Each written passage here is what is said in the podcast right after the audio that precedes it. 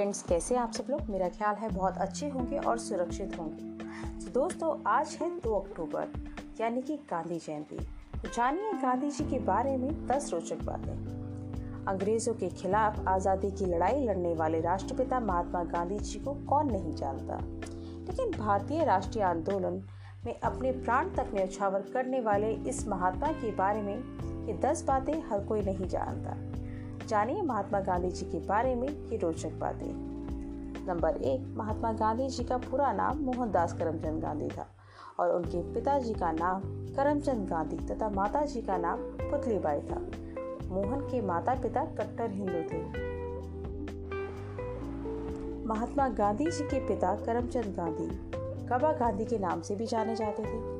वो पश्चिमी भारत के गुजरात राज्य की एक छोटी सी रियासत की राजधानी पोरबंदर के दीवान थे और इसके बाद वो राजकोट और बांकानेर में भी दीवान रहे।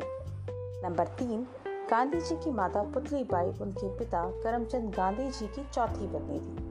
पुतली बाई अत्यंत धार्मिक महिला थी और उनकी दिनचर्या घर और मंदिर में ही बटी हुई थी। मोहनदास उनकी आखिरी संतान थे। नंबर चार गांधी जी का लालन पालन वैष्णव मत में रमे परिवार में हुआ और जैन धर्म का भी उन पर गहरा प्रभाव था, जिसके सिद्धांतों, अहिंसा, शाकाहार, आत्मशुद्धि को उन्होंने अपने जीवन में भी उतारा। नंबर पाँच, महात्मा गांधी जी पढ़ाई लिखाई में तीक्ष्ण बुद्धि के नहीं थे, बल्कि वो एक औसत दर्जे के विद्यार्थी थे। समय समय पर उन्होंने पुरस्कार और छात्रवृत्तियाँ भी प्राप्त की।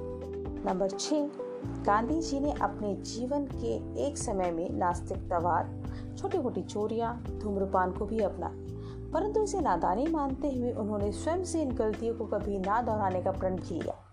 इसके बाद उन्होंने सही रास्ते को कभी भी नहीं छोड़ा। नंबर सात, मोहनदास का विवाह मात्र तेरह वर्ष की आयु में कर दिया गया था। उनकी पत्नी का नाम कस्तूरबा गांधी था और वो उम्र में भी उन्हीं के समकक्ष थी। लगभग बासठ वर्ष की आयु तक उन्होंने वैवाहिक जीवन बिताया। नंबर आठ, उन्होंने लंदन में पढ़ाई कर बैरिस्टर की डिग्री तो प्राप्त की थी, परंतु बम्बई उच्च न्यायालय में पहली बहस में वो फेल रहे, यानी कि असफल रहे, और यहाँ अल्पकालिक शिक्षक के पद के लिए भी उन्हें अस्वीकार कर दिया गया।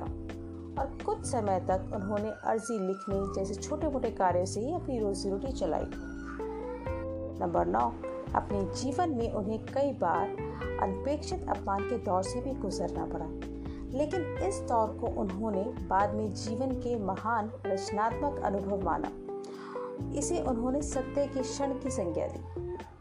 नंबर दस, गांधी जी के प्रभाव के बारे में अर्नॉल्ड टाइबिन ने लिखा है, हमने जिस पीढ़ी में जन्म लिया है, वह न केवल पश्चिम में हिटलर और रूस और स्टालिन की पीढ़ी है वरन वह भारत में गांधी जी की पीढ़ी है और यह भविष्यवाणी बड़े विश्वास के साथ की जा सकती है कि मानव इतिहास पर गांधी जी का प्रभाव स्टालिन या हिटलर से कहीं ज़्यादा और स्थायी होगा।